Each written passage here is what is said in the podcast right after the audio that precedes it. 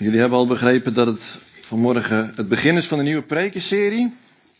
En deze prekenserie gaat over de tien geboden. En vanmorgen denken we na over het eerste gebod. Er is maar één God. En de titel van deze boodschap luidt het evangelie van de tien geboden.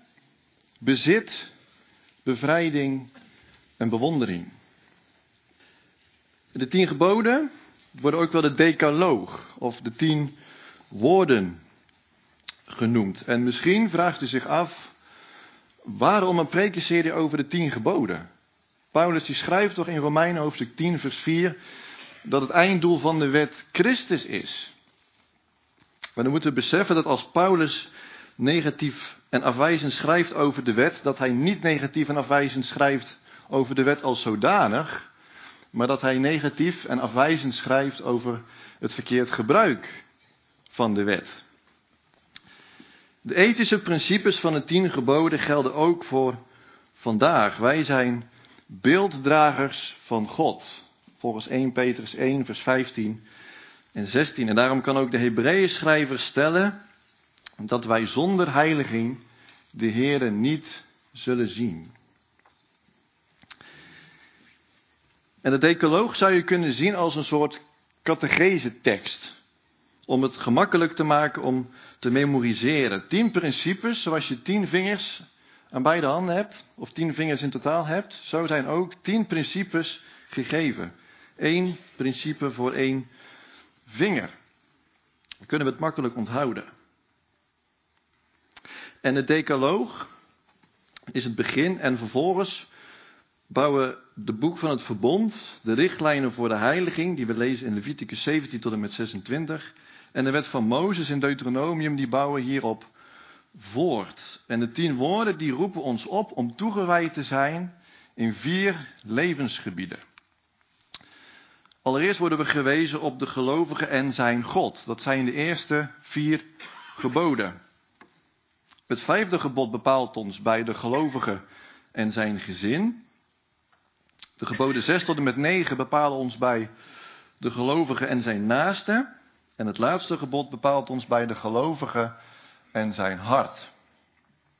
En vanmorgen gaan we kijken naar het eerste van deze tien geboden. We gaan lezen uit Exodus hoofdstuk 20, vers 1 tot en met 3. Toen sprak God al deze woorden. Ik ben de Heere, uw God, die u uit het land Egypte uit het slavenhuis geleid heeft. U zult geen andere goden voor mijn aangezicht hebben. En ik wil naar aanleiding van dit gebod drie kenmerken van Gods volk behandelen. Het eerste kenmerk, Gods volk is het eigendom van God. Het tweede kenmerk is dat Gods volk is verlost door God. En het laatste kenmerk dat we zullen bekijken is dat Gods volk gericht is op God. Nou, wanneer we het eerste gebod van de tien geboden bestuderen, dan valt ons onmiddellijk op dat de tien geboden niet beginnen met een gebod. De tien geboden beginnen met de openbaring van God zelf. Hij maakt zijn identiteit bekend. We lezen, ik ben de Heere, uw God. En laten we hier eens voor een ogenblik bij stilstaan. Want hij besterkt de neiging om bij het horen van de term de tien geboden of de tien woorden onmiddellijk te denken aan wat wij wel of niet mogen doen. Wij denken bij de openbaring van Gods wet als het ware als een vanuit de hemel gedicteerde actielijst voor mensen op aarde. Wij denken aan een gedragscode. Maar wat we als eerste in Exodus 20, vers 2 lezen, en overigens ook in Deuteronomium 5, vers 6, is de openbaring van God zelf.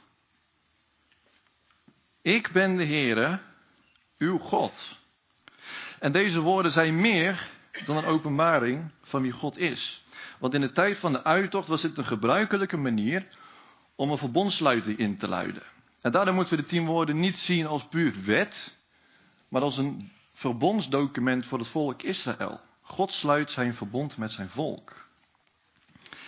En broeders en zusters, als wij dit beseffen, dit begin van de tien geboden, dan zullen we ontdekken dat het een geweldig geheim van ons geestelijk leven bevat. Want het geestelijk leven begint namelijk niet bij ons. En het draait ook niet om ons. Het geestelijk leven begint bij God. En het gaat om God. Wij moeten allereerst helder hebben wie God is. De fundamentele opdracht voor iedere gelovige is niet dat we gaan werken voor God, maar dat er een verlangen is dat uitgaat om God te kennen. Het fundament van het geloofsleven is niet doen, maar kennen. De Heer Jezus zegt in Johannes 17, vers 3: En dit is het eeuwige leven, dat zij u kennen, de enige waarachtige God en Jezus Christus die u gezonden hebt. Wat zegt hij hier?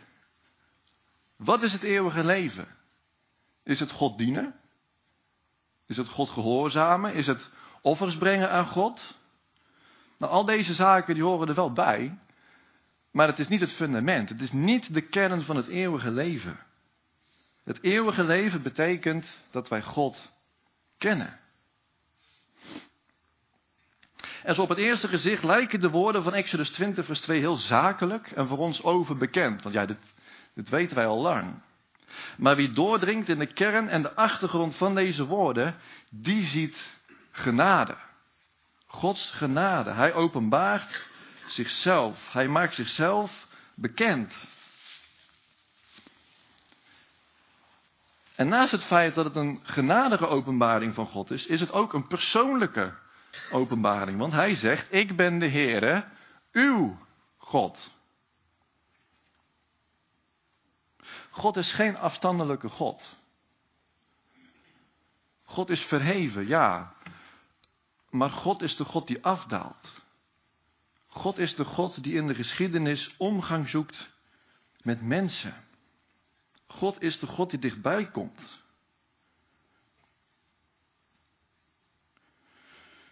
Hij is de God die zichzelf wil openbaren. Hij is de God die gekend wil zijn in zijn heerlijkheid, in zijn schoonheid, in zijn majesteit. En één aspect van Gods indrukwekkende heerlijkheid, die zien we in deze verse.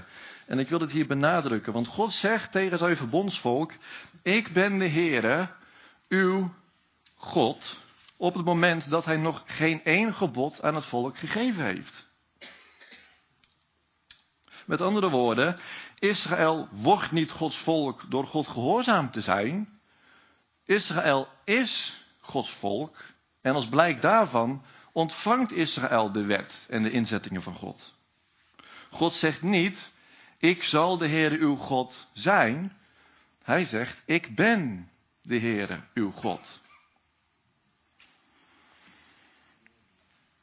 En broeders en zusters, niet wij en niet Israël hebben de eerste stap gezet richting God. God heeft het initiatief genomen. En het vervolg van Exodus 20, vers 2 bewijst dat God het initiatief heeft genomen en niet Israël. We lezen het laatste deel van vers 2, die u uit het land Egypte, uit het slavenhuis huis geleid heeft. Nou, even een korte situatieschets, want waar gaat het hier nou precies over? Het boek Genesis beschrijft de schepping van hemel en aarde, de schepping van de mens. En het boek Genesis beschrijft ook de verschrikkelijke gebeurtenis dat de mens door opstand aan God ongehoorzaam is geworden aan hem. En vanaf Genesis 12 lezen we over Gods weg met Abraham, Isaac en Jacob, de aartsvaders. God roept Abraham en in Genesis 15 lezen we dat de Heer het verbond sluit met Abraham. En een belangrijk aspect wil ik daarvan uitlichten. In Genesis 15, vers 13 en 14 lezen we namelijk. Toen zei God tegen Abraham: Weet wel dat uw nakomelingen vreemdelingen zullen zijn in een land dat niet van hen is. Zij zullen hen dienen en men zal hen 400 jaar onderdrukken. Maar ook zal ik over het volk dat zij zullen dienen recht spreken en daarna zullen zij met veel bezittingen wegtrekken. Dit is een profetie in Genesis 15 over wat wij nu de uittocht uit Egypte noemen. Hier beschrijft God zijn verlossingswerk waarvan hij getuigt in Exodus 20 vers 2. Ik ben de Heere uw God die u uit het land Egypte, uit het slavenhuis geleid heeft. Het boek Genesis eindigt met het overlijden en de begrafenis van Jozef. En het boek Exodus pakt de draad weer op in de tijd dat er volgens Exodus 1 vers 8 een nieuwe koning aantrad die Jozef niet gekend had. En dan lezen we, exact zoals we dat ook in Genesis 15 vers 13 hebben gelezen, dat deze koning, deze farao van Egypte, het volk gaat onderdrukken door middel van dwangarbeid. In Exodus 2, vers 23 lezen we dat de Israëlieten zuchten en het uitschreeuwden vanwege de slavenarbeid. En een hulpgeroep vanwege de slavenarbeid steeg omhoog tot God. En dan lezen we in vers 24 wat het hulpgeroep van Israël met God doet. We lezen, toen hoorde God hun gekerm. En God dacht aan zijn verbond met Abraham, met Isaac en met Jacob. En God zag naar de Israëlieten om en ontfermde zich over hen. En we weten hoe het verder gegaan is. God toont zijn macht. De vader overhart zijn hart en laat de Israëlieten uiteindelijk gaan als de eerstgeboren kinderen van de Egyptenaren getroffen worden. Er volgt een tocht voor de Israëlieten op weg naar het land dat God hen zou gaan geven. En op deze tocht komen ze bij de berg Sinaï. En het is op deze plek dat God zijn verbond sluit met Israël. Door middel van zijn middelaar Mozes. En in de hele geschiedenis, of het nou de geschiedenis van de wereld is, of het nou de geschiedenis van Israël is, of dat het nou de geschiedenis van de kerk is, zien we dat God het initiatief neemt. Hij roept mensen. Hij redt mensen. Hij brengt herstel. Hij brengt verzoening. En als we kijken naar het nieuwe verbond, dan zien we, Hij geeft zijn zoon. En dan komt de vraag op ons af deze morgen of wij vol overtuiging kunnen zeggen dat deze God onze God is kunnen wij met vrijmoedigheid zeggen en beleiden dat wij zijn gered door het krachtige offer van zijn Zoon, de Heer Jezus Christus. Als we terugkijken op ons leven, kunnen we dan getuigen van het feit dat God in Christus onze God is. En dat Hij ons uit het slavenhuis van de zonde heeft geleid kunnen wij met vrijmoedigheid zeggen dat de Zoon ons werkelijk vrijgemaakt heeft en dat wij vrij zijn. Dit is onze God, broeders en zusters. Dit is onze God. En daarom ook de hartelijke en dringende uitnodiging voor degenen die hier zitten en die God nog niet in de Heer Jezus kennen. Ga nu tot Hem. Beleid je zonde.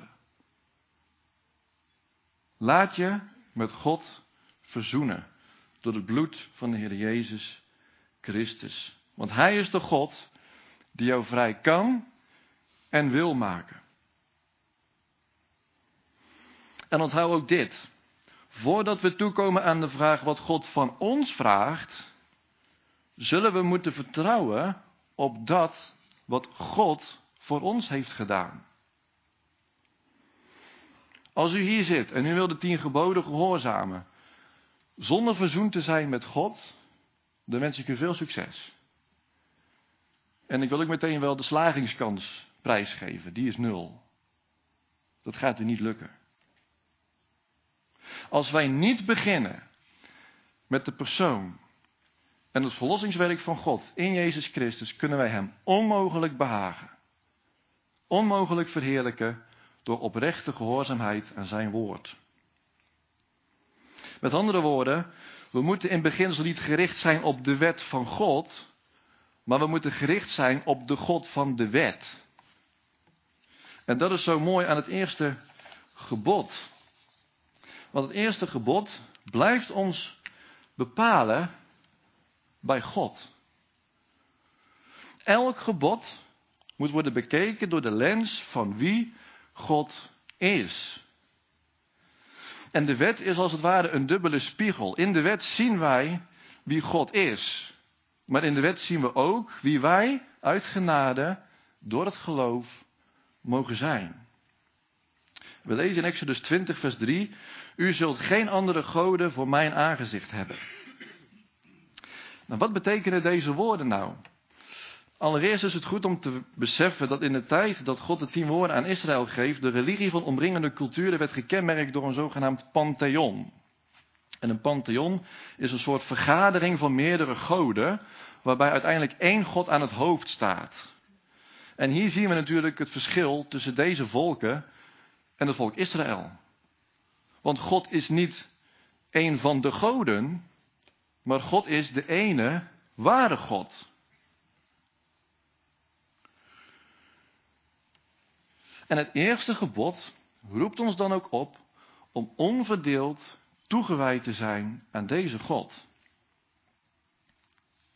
En dan komt ook oprechte liefde voor God in beeld. Want liefde in de Bijbel betekent het betonen van toewijding aan het verbond door daden die het belang van de ander dienen.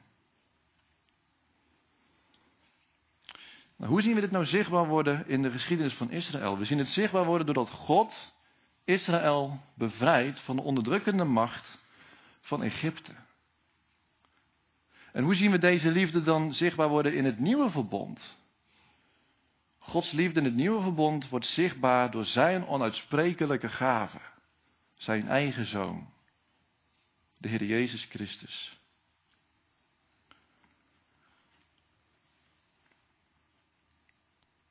En God heeft daarom ook een rechtmatige claim op ons leven. Waarom dan? Allereerst omdat God ons gemaakt heeft. Hij heeft ons gemaakt. En daarom heeft hij een rechtmatige claim op ons leven. En voor christenen komt er nog een diepere dimensie bij.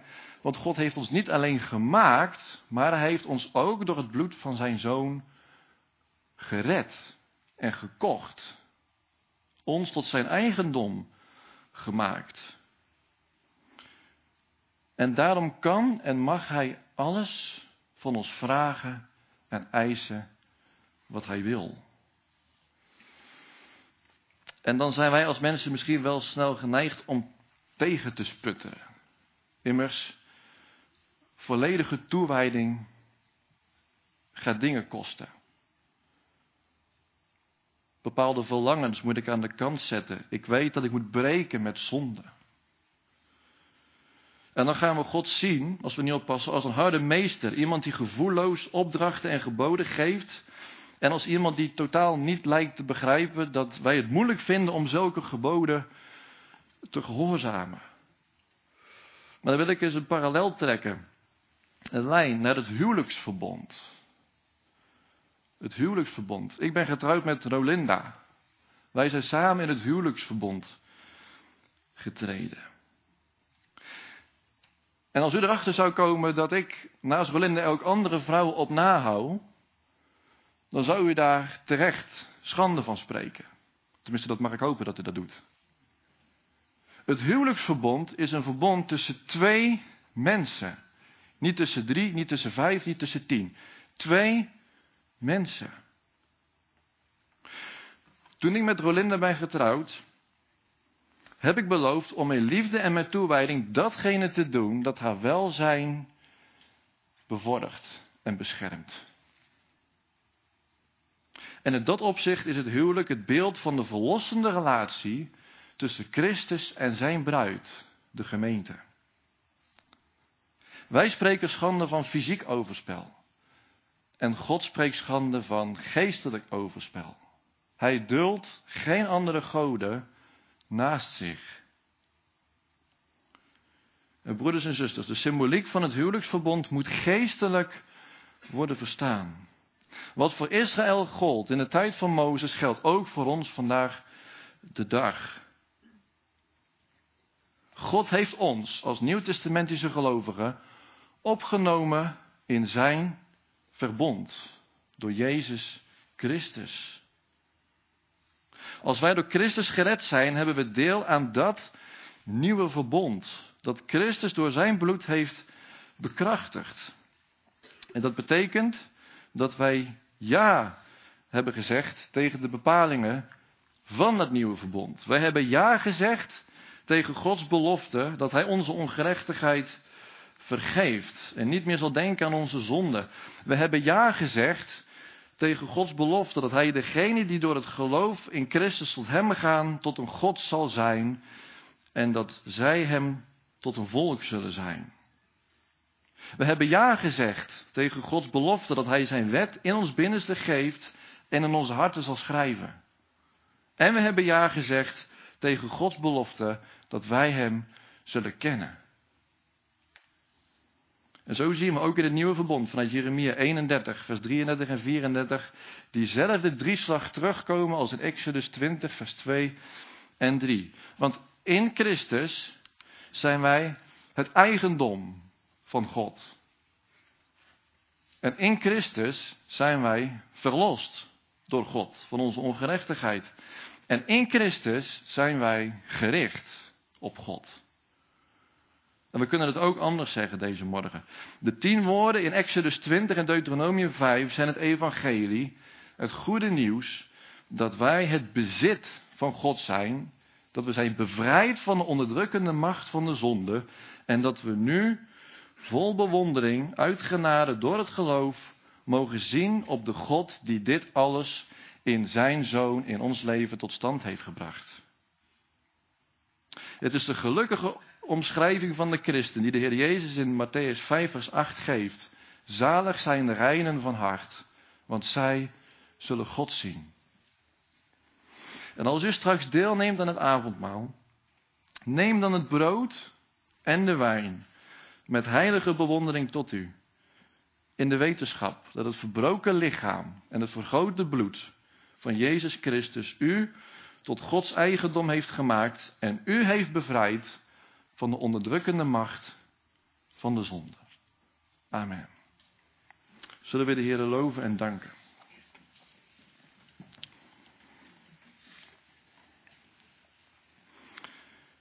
Hemelse Vader, we danken u voor uw openbaring, voor wie u bent. We willen u bidden, Heer, om meer zicht op u. We willen u loven en u prijzen dat u het initiatief hebt genomen. U hebt ons opgezocht, daar waar wij u niet zochten. Daar waar wij in opstand zijn gekomen tegen u. U bent ons blijven opzoeken. U bent afgedaald en als mens op deze wereld gekomen in Jezus Christus. U hebt uw leven afgelegd. U hebt uw lichaam laten verbreken. U hebt uw bloed gegeven. Dat bloed, het teken van het nieuwe verbond.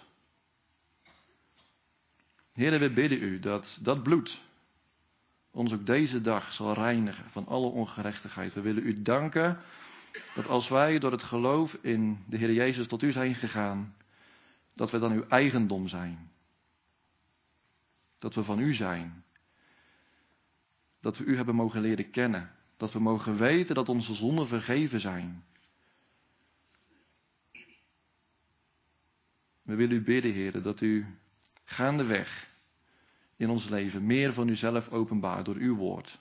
Dat we mogen groeien in de kennis van u. Want dat is uiteindelijk het doel waarvoor u ons gemaakt hebt, geroepen hebt en verlost hebt. Dat we u zouden kennen.